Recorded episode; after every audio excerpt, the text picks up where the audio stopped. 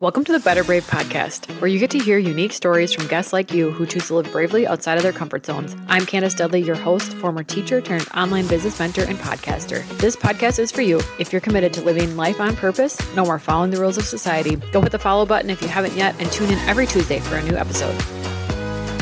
Hey, it's Candace back with a solo episode for you.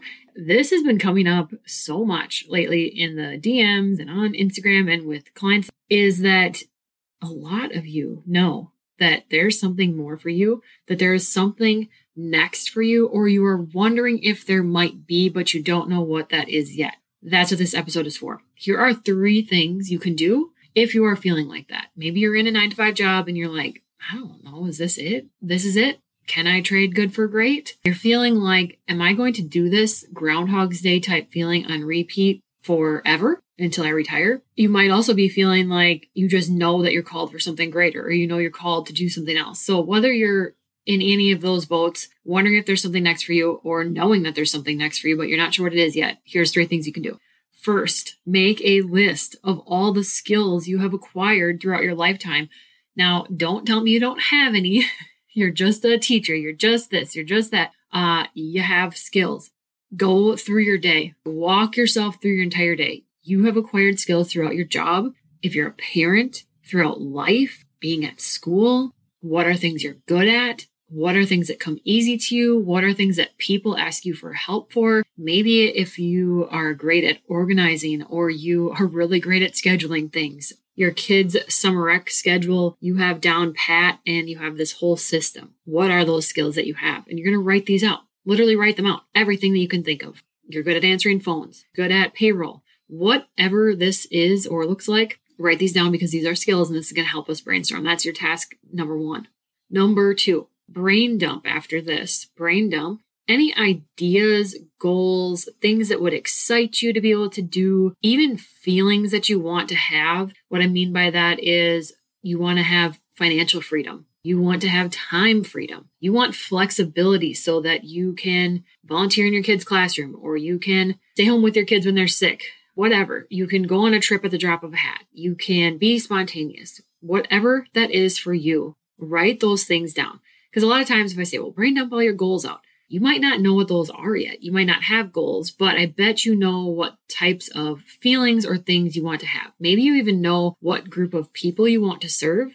You know how you want to feel. So write as many ideas. Don't judge them at this point. Don't sit there and think, well, I'm not going to write that down because that's dumb, or well, I probably wouldn't be able to do that anyway. That's not the time for that. Write them down on the paper. Try and get as many things out as you can. Because now you can look back at step one and step two, and you can look at these things. Are there overlaps? Where do you feel the most excitement?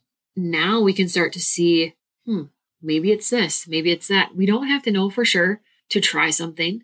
You can pick something and change your mind later. Okay, just take the pressure off that whatever you're going to pick from this list is what you're going to do for the rest of your life.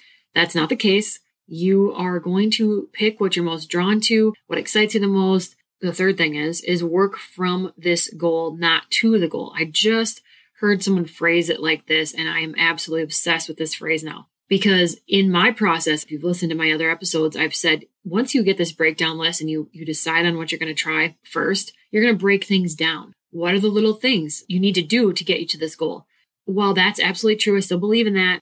It's going to be a different list if you think about it in the energy that you're working from your goal. So instead of how do I get to this goal? Follow this path. If I do X, Y, and Z, I'm going to get to my goal. That is a different list of actions than if we sit in the energy that we are in that goal. We live the life of the person that has already accomplished that goal. And now, what kinds of decisions does that person make? What kinds of things does that person do? Those two lists are different. And I'm a full believer that we have to take action. We have to do stuff in order to get to goals, right? We can't just sit here in meditation all day wooing it in. We have to have some action. Okay. But I also think that your actions are going to be different if you start to think about it that way than if you think about how do I get to this goal? How can I make a plan to get to this goal? If I have this goal, what decisions am I making? What am I doing? Okay. If you don't know what the goal is yet, though, because you might be saying, that's great. That sounds really great, Candace, but I don't know what the goal is. I don't know that. Okay, well, what feelings do you have? And I told my client this a couple weeks ago when we had a mentor hour call, and I can link that in the show notes if you're like, I just need like an hour. I got to talk to someone. I'll link that in the show notes for you because she didn't know exactly what the end goal would look like, what she'd be doing, but she did have an idea that she wants to serve other moms. She wants flexibility in her schedule. She wants to be able to work from home so that she can also simultaneously raise her son at home. She wants to have financial freedom because she doesn't want this decision of her being home to be a financial burden on her family, right? That is all enough of knowing where you can start making decisions. Because I'm guessing that at this point, you might already have thought up some things. Maybe it's start a new social media channel. Maybe it is grow an email list. Maybe it's announce that you have a new business. Whatever it might be, you have some things on this list that you haven't done yet. Okay. Now, if we sit in the vibe of the person that already has your goal, would they start a new social media channel if it was necessary? Yes, they would. Would they post on social media? Yes, they would. Would they announce that they have a new business? Absolutely, they would, right? Taking action and doing those things is really important. And here's your bonus tip.